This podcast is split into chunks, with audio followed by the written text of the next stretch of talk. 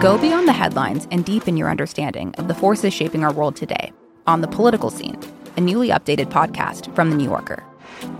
With episodes three times each week, The Political Scene accesses the sharpest minds on politics, offering insight and analysis about everything from abortion rights to the war in Ukraine. Join me, Tyler Foggatt, for conversations with the most knowledgeable minds from The New Yorker that will dive deep on the most interesting political story of the week. Then, Susan Glasser, Jane Mayer, and Evan Osnos gather to hash out what's happening in Washington, D.C., with an insider's understanding of the high stakes at this perilous moment for American democracy. Plus, our editor David Remnick will provide you with insightful storytelling with a mix of interviews and profiles. That's all happening on the political scene. Make sure you're following it now, wherever you get your podcasts. When the New Yorker magazine asked Mark Zuckerberg how he gets his news, he said the one news source he definitely follows is Techmeme. For more than two years and nearly 700 episodes, the Techmeme Ride Home has been Silicon Valley's favorite tech news podcast. The Techmeme Ride Home is a daily podcast, only 15 to 20 minutes long, and every day by 5 p.m. Eastern, it's all the latest tech news. But it's more than just headlines. You can get a robot to read you headlines. The Techmeme Ride Home is all the context around the latest news of the day. It's all the top stories, the top posts and tweets and conversations about those stories, as well as behind the scenes analysis. The Techmeme Ride Home is like TLDR as a service. The folks at Techmeme are online all day reading everything so they can catch you up. So listen to the one podcast anyone who's anyone in Silicon Valley listens to every single day. Search your podcast app now for Ride Home and subscribe to the Techmeme Ride Home podcast.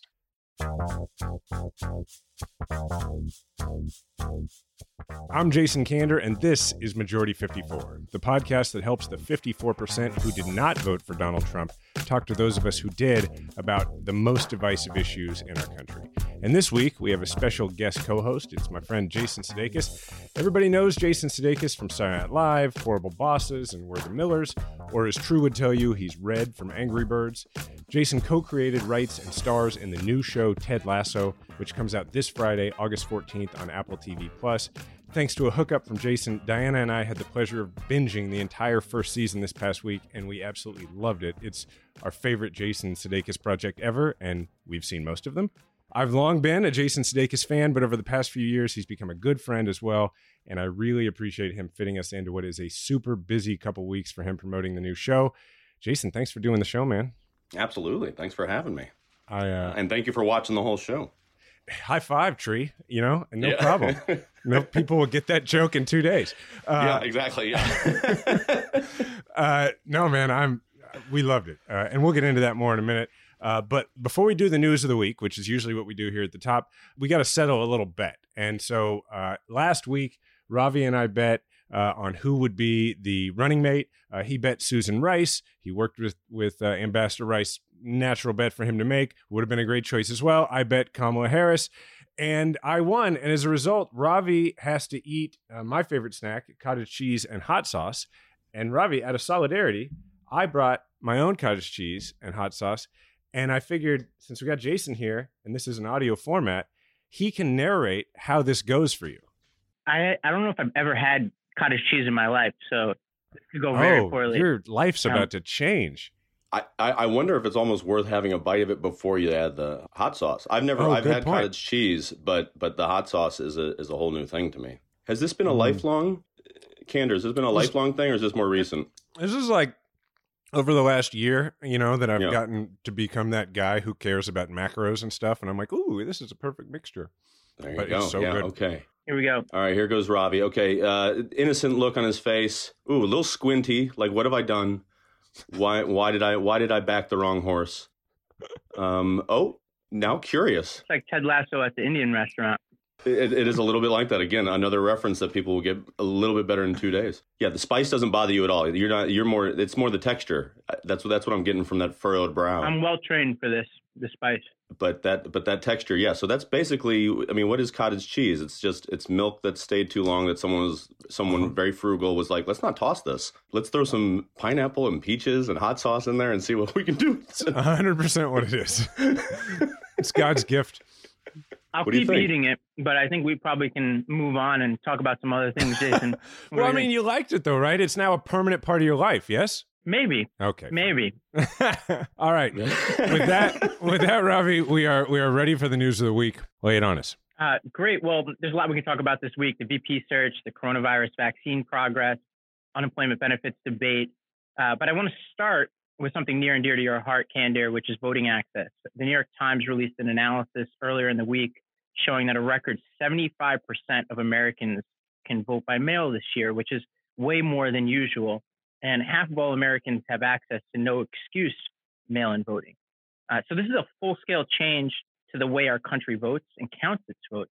And election officials in several key swing states have already asked that lawmakers give them more leeway to prepare absentee ballots for counting as they arrive rather than after the polls close. And in any normal circumstance, the president would be doing everything he could to ensure a safe, smooth, and accurate election. But that's, of course, not what he's doing. Um, in a Friday night news dump, uh, Louis DeJoy, who's the Trump donor that serves as the postmaster general, uh, announced a massive restructuring of the Postal Service that consolidated his power, pushed aside 23 career Postal Service executives, and further politicized the Postal Service during an election that is going to be conducted largely by mail. So, this announcement is in addition to a series of cost cutting measures implemented by DeJoy that have delayed the delivery of mail, including ballots in recent primary elections. And DeJoy has floated a proposal to increase the price of postage for mail in ballots from 20 to 55 cents uh, in a bid to disrupt mail in voting.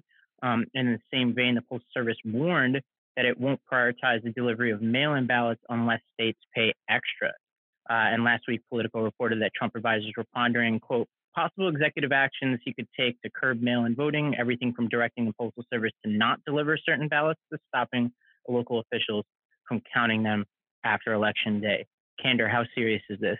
Uh, it's pretty serious. A couple of thoughts on this. First, when this administration first began, the director of the census resigned. Like within a couple, Ravi's taking a big drink of water to get that uh, cottage cheese out right yeah. now. He powered through that whole thing. yeah, he know, really did. With little tiny swallows. It was it was impressive, Ravi. it, it really was. Yeah. So so um. I remember when the administration first began, the director of the census resigned. And I remember, you know, I was running around doing politics and campaigning for people. And I remember reflecting, like in front of crowds, on how crazy things were that we even knew who the director of the census was and we were freaked out that the director of the census resigned. And I think it says that a lot that now at the end of this term, we've gotten to a point where for the first time in probably 100 years, people know who the postmaster general is. Like, that's how bad it is. Now, that's like the upsetting side. There are things that we can do to fight it. There's votefromhome2020.org that's helping send advance voting applications to swing state voters and then calling and texting them to remind them to vote well in advance. And you can also support Let America Vote's Safe Democracy Pro- Project, which includes pressuring members of Congress to add extra funding for mail in voting to COVID relief bills. Uh, so that's a couple of items. So, one, very cynical and upsetting. One, here's something you can do. Uh, with that, I, I would throw it to the other Jason to perhaps yeah, make us feel better. I don't know the expert, right? No, yeah, the I expert. I don't. I, I, you know, I wish, I wish I, I could necessarily um, make us feel better and be like, hey, this doesn't matter. I, I, I do believe that that um, we're at a point where people are paying attention. That's the way I felt too about the administration. I was like, I haven't known this many people in, in administration since like the first two seasons of West Wing. It was, it, it was like, how, like, and and that was for good reason. This is for the for the opposite. But you know, and I know you you and your little guy have gone through this recently, but Otis and I, you know, have been working our way. I've been, you know, starting at Phantom Menace and working through the, you know, the Star Wars. Uh, and this is, in my opinion, like some some you know, Attack of the Clones, Revenge of the Sith, Palpatine shit that that you know mm-hmm. they're you know. Uh, perpetrating on on on folks, and it really is feels like yeah, a shot in the dark that is um, very, very, very cynical, very obvious, and yet attacks something that helps so many people in so many ways. Whether it's you know birthday cards from your grandma to you know small businesses, that it's just so so cynical. It breaks my heart. I didn't know that, that ballots were only twenty cents. That was that's what how economical is that? Well, that's very affordable. Even fifty five cents doesn't feel that bad, but when you're like, oh, that's a giant lead. Yeah, it's like it's I gotta find more than two coins. I gotta handle coins during a pandemic. like I don't know. that's a good point. you're not gonna use your Apple Pay or your, you're not gonna you know do Venmo fifty five cents. That's like you know that's a dick move. For people listening, Kander, I think you know, a couple weeks ago you were talking about how if you're healthy, probably time for us to tell healthy people to go to the polls, probably as a civic duty instead of mailing in their ballots. Uh, do you stand by that advice? Yeah, I would say not only that, um, if you're healthy, you know, plan to go and vote in person if you can, but also, uh, and Stephanie said this last week, uh, volunteer to be a poll worker because you know if we if we don't have enough poll workers, then they have a ready excuse to shut down polling locations, and that's yeah. just another way to make lines long and suppress the vote. I guess my somewhat closing thought on this for everybody, like from a mental health perspective, is that we have to focus on what we can actually control. And one of those things is encouraging people to vote in person if necessary, like I said, and but also to get their mail-in ballots sent in as soon as they can. And you know, I mentioned a couple of things you can do on this issue specifically, but the best thing we can do is just overwhelm the system with eligible voters uh, who are voting for Biden and Harris so that it's that much harder for them to mess this up for eh, on purpose for us them being the Trump administration. So you know focus on what you can control. I've like 50 thousand people a day on social media like but what if he doesn't leave office but what if he d- messes with the mail and i'm like what are you going to do about that like we'll jump off that bridge when we come to it like in the meantime let's yeah. win this election yeah you got to win it first in order in order for that you know next phase to hit you know, exactly before we face the, that that final boss of this psychopathic video yeah we can't we can't we can't have a lightsaber battle with palpatine until we expose him as the emperor yeah otherwise we just look like a jerk that's right. We just look like we're picking on an old man. That's right. You know? Spoilers. Sorry, gang. Spoilers for for being. we have a uh, a segment we call Quarantine Corner where we share something from our week, whether it's a book we read, a movie we watched, etc. And both Kander and I got a chance to check out your incredible show. Oi, mate, there's you. I believe it is. Wicked. You coaching football. You are a legend for doing something so stupid. I mean, it's mental. They're gonna murder you. This is a bit of news from the other side of the Atlantic. AFC Richmond announced the hiring of their new manager, American football coach Ted Lasso. You're an American who's now in charge of a football club despite possessing very little knowledge of the game. Oh! I know that AFC Richmond is going to give you everything they got, win or lose. Or tie. Right, y'all do ties here. You want to talk a little bit about it and uh, and when folks can view it? Yeah, so it comes out tomorrow, August 14th. Uh, yeah, it's on Apple TV Plus, which I, I, think everybody gets like a free year of on their you know iPhone, iPad, if you if you have an Apple product, um, Apple TV, any of that stuff. Uh, if you've watched the morning show with Jennifer Aniston and Reese Witherspoon, then you probably just got to scroll to the right and you'll see my goofy face.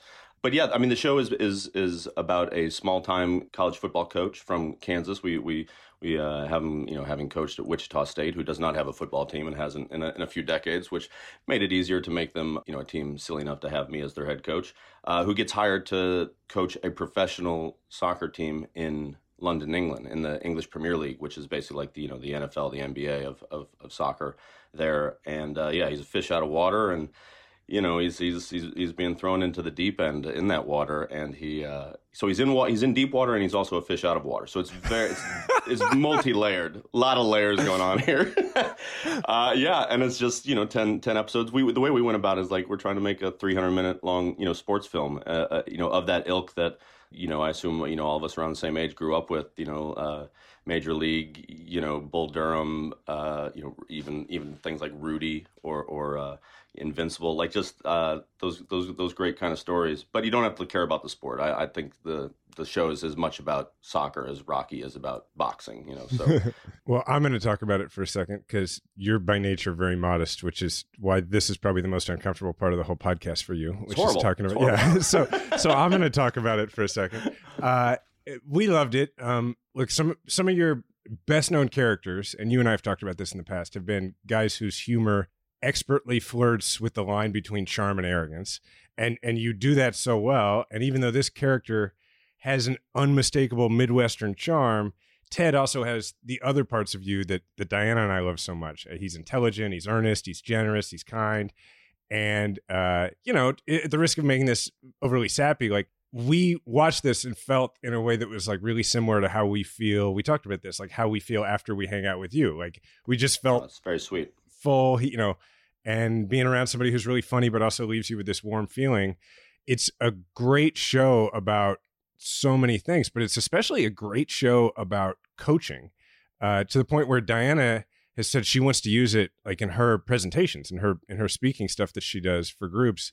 High uh, praise. Yeah, and uh, so you played basketball in high school and college. So I was wondering mm-hmm. if it's based on a coach that you had. Not exactly. It's based on it's based on a bunch of things, you know, because because coaches are just like a, a great teacher, a great mentor, a great partner, you know, whether it be romantic or, or, or platonic, but just someone that that someone that I've always sort of looked at as someone that sees something in you, sees more in you than you can see in yourself at that point. Because I, I think often you know we our, our personal baggage especially as we get older and accumulate more and more even though it might be nicer luggage it's still baggage you know uh, that, that that can cloud our intuition and the way we view certainly the world, but then also the way we view ourselves in the world. And so, you know, a, a, great example that that isn't necessarily a coach, but one that people know is like Tina Fey. Tina Fey was someone that when I got hired as a writer at Saturday Night Live, told me like, "Hey, if you can improvise, you can write." And she she knew I had a knack for for doing improv, so she was she came in there as like a you know an, an actor from Second City Main Stage, and we and we write our own stuff for ourselves. But then she got hired to write for other people, and that's that's a little bit of a a mind hump is that an appropriate way to put it? Uh, sure. Yeah.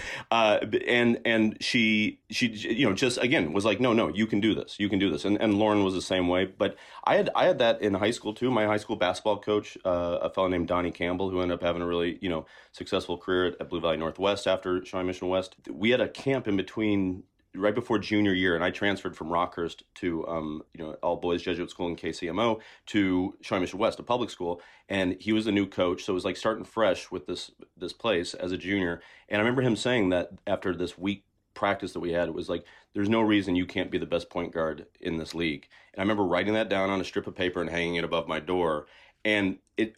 I don't know if I achieved. I don't think I achieved it. I don't. I. I. I don't think I achieved that. But it at least the, any bit of me that would hold myself back or or want to um, do something on behalf of someone else.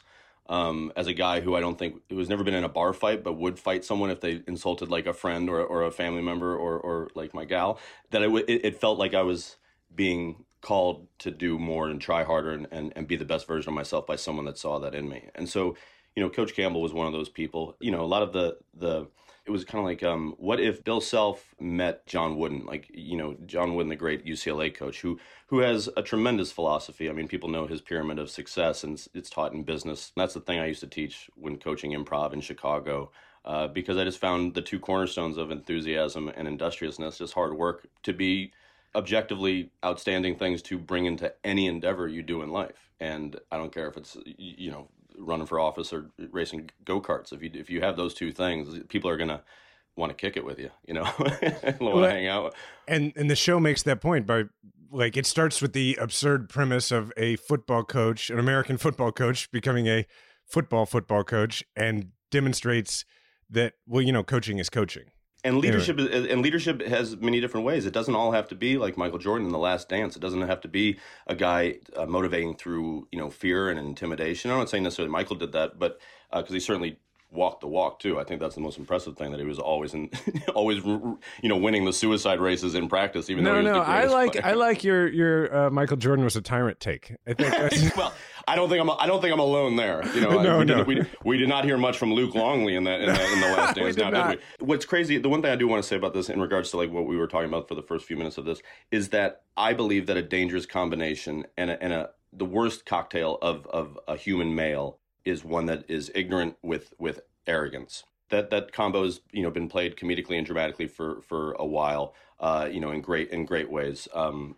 and and I just felt like Ted is is you know ignorant but curious. Mm-hmm. And the importance of curiosity and empathy and, and active listening and restorative justice and there, there's elements there's elements to that throughout this show that inform that show that were all existed long before Trump was you know you know president because the, the crazy thing was the whole idea for the show is a, is a big high concept premise that we really took careful reasoning of how we can make this justify you know justify it as a premise like where it could be believable because the jagged little pill you had to accept in 2015 was this question was wait i don't know jason how can someone who has no idea what they're doing be in charge of something as important as a professional soccer team yeah. you know no one asks that question now. No one, no one brings that up. Everybody's just like, "Oh, I get it. Yeah, yeah, this is great. Yeah, yep, yeah, okay, that makes sense." yeah. So, it, you know, lo, lo and behold. well, one thing, you know, it's it's a hilarious show, but I think the real core of it is the idealism of this coach and his outlook, which I think is actually super substantive and something I think a lot of people can learn from in, in a world that feels kind of cynical right now. I think so. You know, you know, Karen and I talk about a lot, and he talks a lot about using your platform. And I'm not active on social media, and I think that comes from a little bit of of when all that started kicking off you know, we had I had a, a weekly platform on SNL, you know, um, and and so it, it, I didn't feel this call to, you know, also put myself out there that way, and, and, nor did a lot of people from my generation. But this show has a lot of, uh, you know, a lot of my beliefs. That actually segues really nicely into a segment that we call unsolicited campaign advice. You and I met right before I started to become more well known, and and you've given me a lot of great advice about navigating that change in my life. And then through our friendship, uh, I feel like I've sort of had the chance to see up close and personal a celebrity figuring out how to go about using their platform to occasionally talk about politics. So, what do you feel like you've learned first from Olivia's example, uh, because she's very active, obviously, and has been for a while, and the second from your own experience over the last few years about the opportunities and then the potential missteps of somebody in your position becoming more outspoken? I had a very neat opportunity to see the the highs and lows of fame with my uncle George. It was George when he played Norm on Cheers, so I got to view it as like a little kid, I, and I saw you know people be excited to, to meet him, but then also call him by his wrong name, calling him Norm, you know, and and how depending on how he was feeling, how that feels, you know, especially when he's you know back home in Chicago or or, or what have you, you know, and and with Olivia, one of the things again, not being on social media when we first started doing it, what I what I loved about is that that similar is one of the themes of, of the Ted Lasso show is like, you know, people get put in boxes. Men get put in boxes, women get put in boxes. Women that uh, that are pretty get put in boxes, and you know, so people thought Olivia Wilde was this, and then I got to know Olivia Wilde uh, as Olivia. Then I got to see that her personality really came across in her, her in her uh, social media, and it wasn't just her, you know, how how funny she is and how smart she is, but also how passionate she is about activism. And I think you gotta you gotta be authentic. That's the thing you know that me, Jason, and I talk a lot about is is that uh, this feels a little cynical and glib, but authenticity has become a, a a, a currency. The same way that shamelessness has. You know, I think it's it's the you know the force and the dark side right there for you. Like uh, t- to be shameless and you can just keep you know moving your target of who you want to hang out with. You know, me. I, I prefer when leaving the room, people say kind things like you know uh, you and Diana do evidently uh, about me versus versus just the theory of like hey at least they're talking about me you know and that's what we have you know at, at the top of the mountain right now uh, as our country. My advice to people is to it's a little bit I'm going to butcher the Mark Twain quote but every you know every person is is living a comedy tragedy and a drama people need to listen to people and and and, celebrate like the gray area of of why someone might might have made that choice. Um, because we're not going to get the the end of the Music Man, where Harold Hill, you know, this con man, you know, uh, comes around and has a heart of gold and falls with the, the you know, his, his heart was too open to Winthrop and you know, Marion the librarian. This guy's not going to do that. He's just a straight up con man, and so my heart breaks for people that are tricked by him and fooled by him, uh, and I want people that know better to understand that the people that m- might have fallen into that category in 2016 and, and might even be you know teetering that way in 2020 to know that there's they're doing that for for a, a deeper reason and to just shame them is is is not as healing as as we you know you might think. That was the insidious part of deplorables. I think a lot of people in america unfortunately you know f- feel they are deplorable. Everybody knew who she was talking about and then they co-opted it to to take advantage of people that that feel like they they haven't lived up to their potential or something you know and that's one piece of the pie no i think what you're what you're really landing on is that if you're going to as a celebrity as somebody who may be now living on the coast or experiencing life differently than the average person if you are going to speak up and be active you have to work extra hard to maintain your roots and to maintain a connection to what life was like before yeah. that in order to be authentic and and be able to speak to people. Absolutely, that's yeah. That's a much that that's that's a guy who does this. Uh, uh, that's someone that knows what they're doing. When you can be concise, that's the guy that you know shows up on you know the different shows. Boom, face in a cor- in a square, nails it. you know, yeah. I was just, I was just, you know, rambling, yeah, but, man. But you know, but to, to, be fair, I sometimes call you for a joke before I sure. go. Sure, and then you then so. you punch it up and make it better, and and I, I still feel you know pretty darn cool. That's nice of you to say. Today's episode of Majority 54 is brought to you by SimpliSafe. We're all spending a lot of time at home. Sometimes Ravi is at home doing nothing, and I want to know that Ravi is safe during that time. And listeners, you'll you'll understand the context of that joke later on in this episode. When it comes to home security companies, most trap you with high prices, tricky contracts, and lousy customer support. So there's really only one no-brainer, and that's Simply Safe. SimpliSafe has everything you need to protect your home without the drawbacks of traditional home security. There's no contract, no pushy sales guys, no hidden fees, no fine print.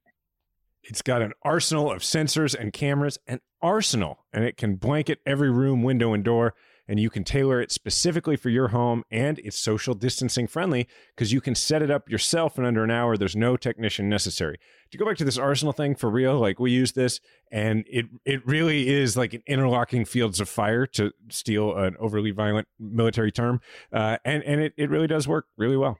Yeah us news and world report named it best overall home security in 2020 and all of this starts at just $15 a month so try SimpliSafe today at simplisafe.com slash majority 54.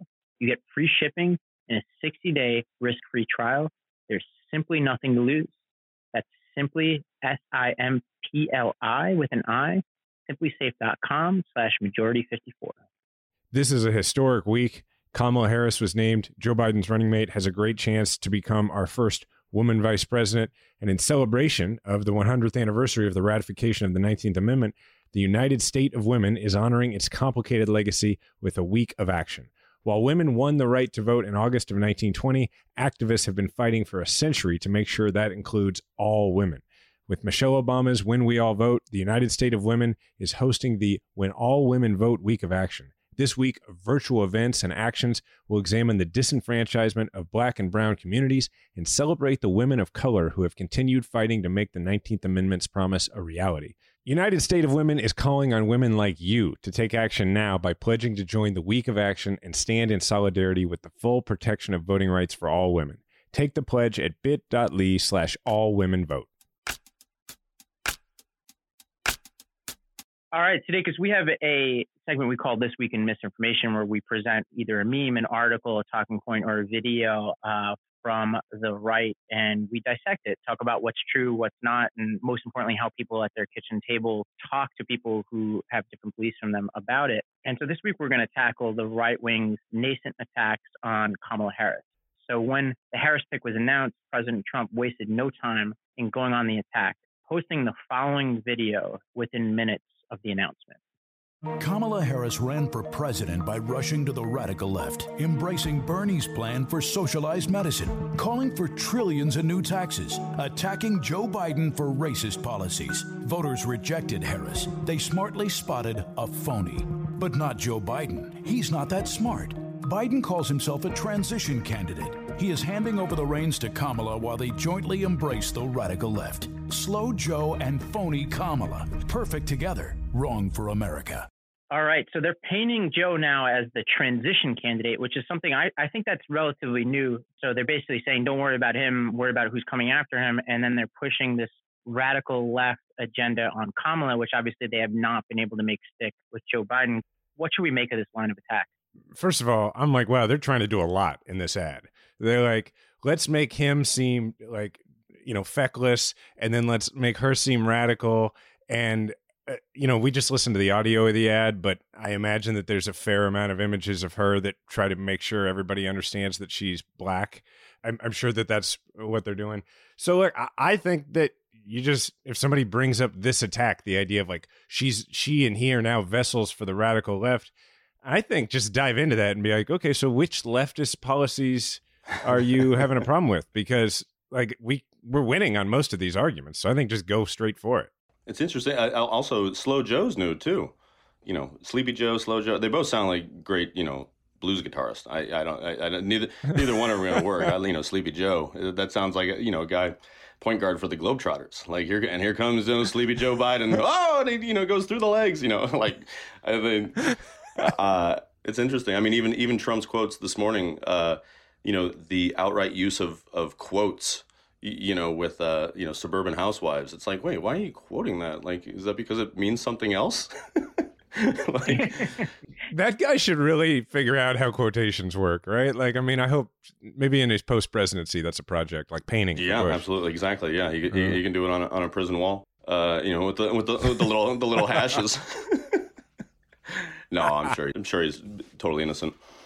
the slow thing I find really interesting, and just like the Sleepy Joe thing, it's like it's just not that scary, and you could just tell that they're struggling to define Joe Biden in a way that's really going to scare people. And so he's not scary. I mean, you know, like that's not in the way that we know real scary now. You know, it, it's it's yeah. it's it's all it's all relative, and it's fascinating. You know why he's not scary? He's not scary because there are so many voters who I met in 2016 who would say to me, Well, I can't vote for Hillary. I mean, if Obama were running again, okay, I could do that. And if they don't say that, they go, I mean, if Biden had run, and so now I'm at the point where if somebody says to me, like, if they go, well, I don't know, I think maybe he doesn't have all his faculties or whatever, like, if they're making that kind of a, a distinction, if that's their objection, then I'm going, okay, so this was about like racism and sexism all along, right? Because if you are now just coming up with bogus reasons not to vote for him, like, you just didn't want to vote for the Democrat.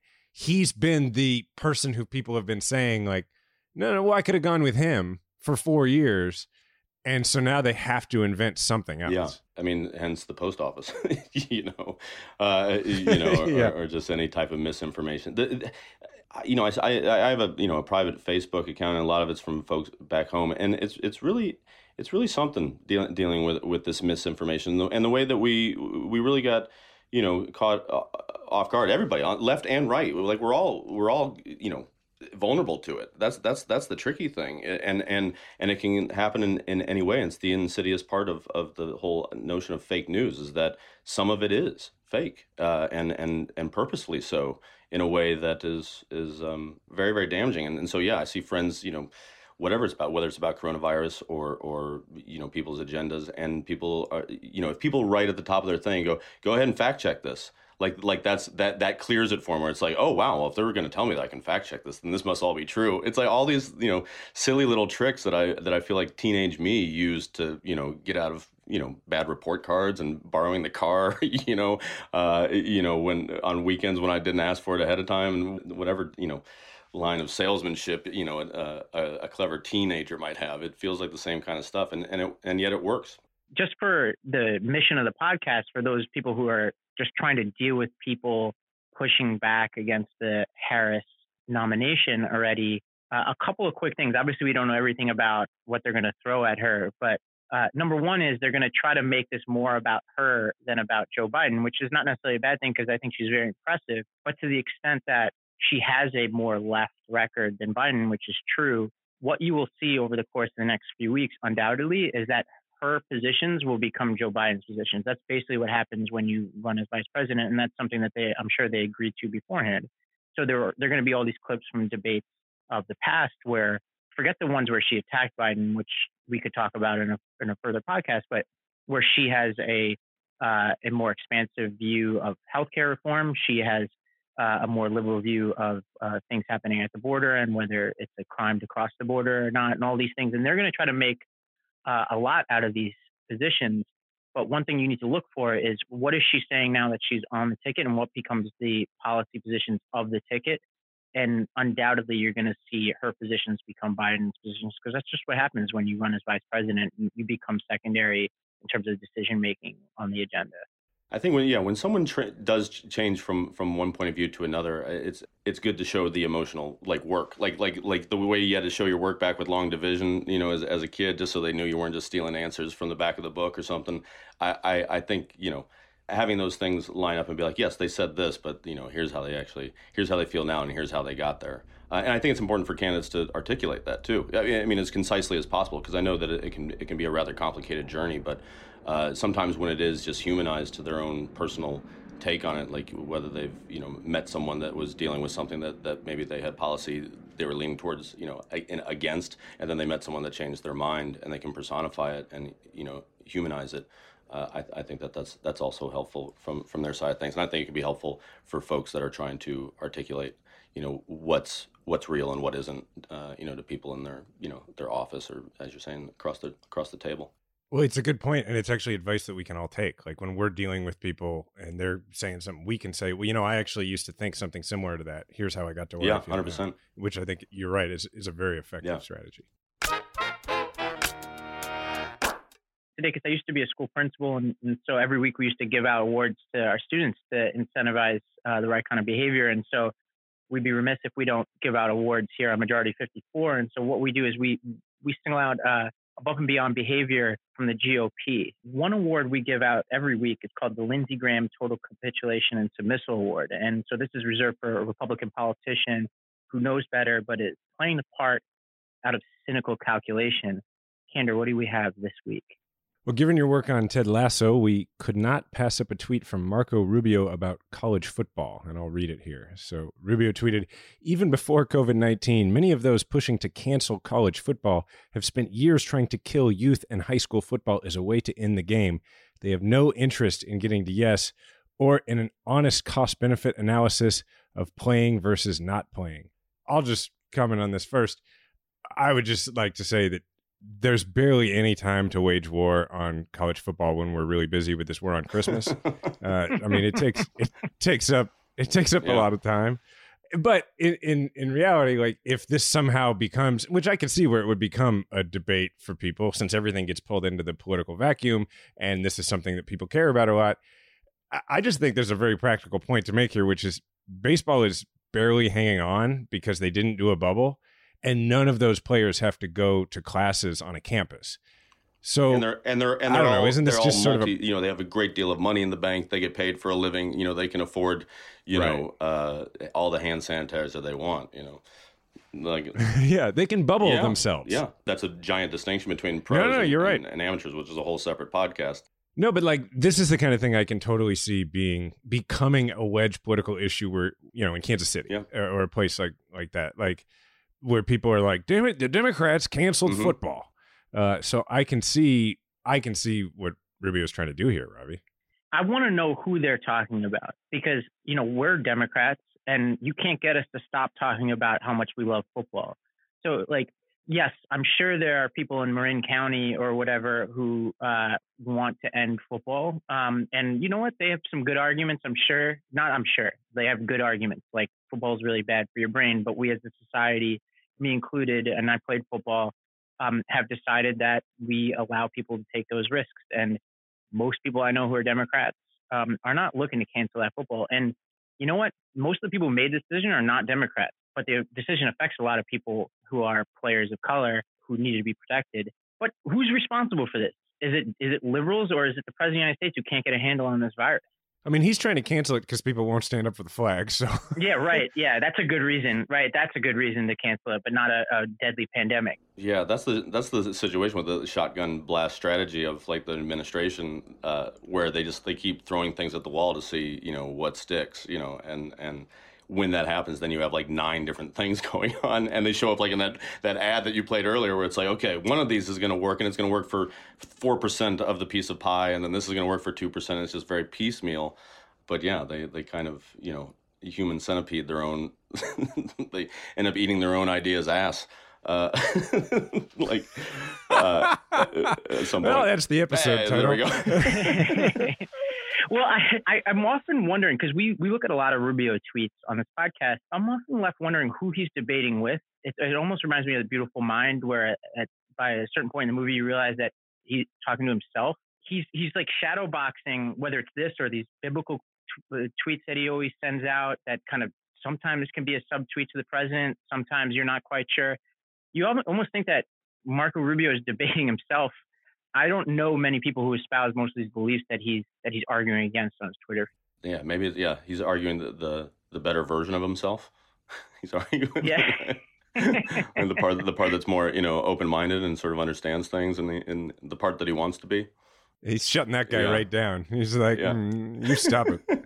it's not going to work. So we're also going to give out a Kelly Kellyanne Conway Alternative Facts Award. Uh, so who can we recognize this week, Ravi? Yeah, we'll do this one really fast. There's nothing truly unique about this, but it's just worth pointing out that the chief law enforcement official in our country, Bill Barr, went on Fox News a couple days ago and said some things that were uh, notable. Here's just one quote from this interview. He said, Nowadays, you have, I think, the left has essentially withdrawn and really represents a Rousseauian revolutionary uh, party that, that believes in tearing down the system. That what's wrong about America today all has to do with the institutions we have, and we have to tear them down. And they're interested in complete political victory. They're not interested in compromise. They're not interested in dialectic exchange of views. They're interested in total victory. And that's, it's a, it's a secular religion. It's a substitute for religion. They view their political opponents and they, uh, you know, as evil that because we stand in the way of their progressive utopia that they're trying to reach. Kander, you often talk about the sort of playground politics of this. This feels like a little bit, I know you are, but what am I? Uh, what do you read into this quote? I hope that they trot out this poor man's Dick Cheney every week. I mean, let me tell you how persuasive it is to persuadable voters when they hear sick burns like undermining classical liberal values and Rousseauian revolution. I mean, what political world is this guy living in, right? I mean, th- that's not the one we're in right now. Uh, but what I like about this is he he did accuse the left of wanting to quote tear down the system, and and I think if anybody brings that up with you, you just embrace the hell out of it. I mean, you pr- proceed to talk about the fact that everything costs a lot and only the rich are seeing their pay go up. So be like, you happy with this system? I ain't happy with this yeah. system. Wasn't that the whole idea? They were going to drain the swamp. Wasn't that you know four years ago? Right. So, right. You know, it was an effective thing. You know, obviously, uh, a whole bunch of folks voted for that. Um, but yeah, so so yeah, we're trying to tear down this swamp. you know, we're trying to like drain the yeah. drain the swamp that's gotten a little little swampier. You know, a few more few more bugs, bigger flies. They, they fly by your ear. You really you think it's a you think it's like a hawk. It's like no, that's a fly. Like lordy. Uh, but I think murder hornets. Murder hornets. That's right. Literally, I mean, murder there you hornets. go. There you go. Washington football team. There's a perfect, perfect new name for you. The Murder Hornets. well, that was easy. I love that they they they still haven't thought one up. It's only been you know going on for 30 years that debate. But I know Barr has without the accent. Barr has like a real like you know Lotso hugging bear energy. You know from Toy Story 3, where it's just like uh, I don't know. I don't know about this guy. Family man, huh? I understand. Put him back in the timeout chair. Kind of like a small, small, thin voice and such a big round face. I'm just like, I don't know. I don't buy it. I don't buy it. Well, that brings us to uh, another segment we call Midlife Crisis Corner, and this is where we share some tips about fitness, sleep, nutrition, sanity, etc. Uh, Sadek is not saying anything about where you are in your life, which is my standard uh, disclaimer in this segment. It's a recurring segment. He makes sure to tell every guest this is this is a recurring segment. I'll be short. I, I realized this week that I miss playing team sports. Like I like running and lifting and doing the Murph and all that, but I really want to go play basketball and baseball or maybe like flag football.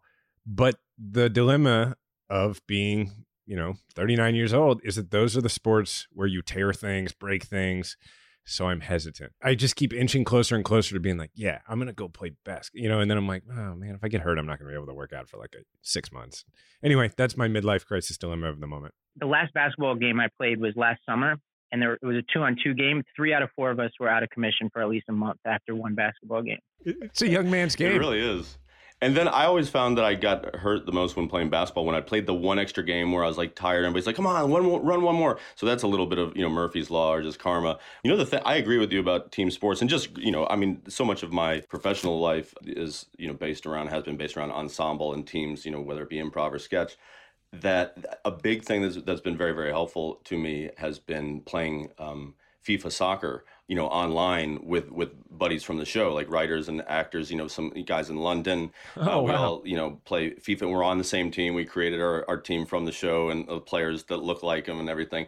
And so we're all so we're That's all on awesome. there and so when you you know string together you know nine passes you know on a break or something like that it's thrilling. It's thrilling. And then our buddy mo just figured out how to do 30 second highlights of goals. And, and, so you do get that like you know that the energy of, of the high five or, or the that point that uh, you know lebron will, will will give to you know anthony davis you know someone you know after after a good pass. You'll sort of have that energy uh, even though it's in a virtual sense. But that's that's been that's been very soothing uh, through all this. And one that olivia's been very very kind and respectful of because she she can tell there's a great deal of joy, you know, coming out of it. Uh, and I know that because she often shuts that that door right there when I'm being too loud, when I'm being too joyful. That's the one right there. She'll just come in and go, "It's loud, it's loud."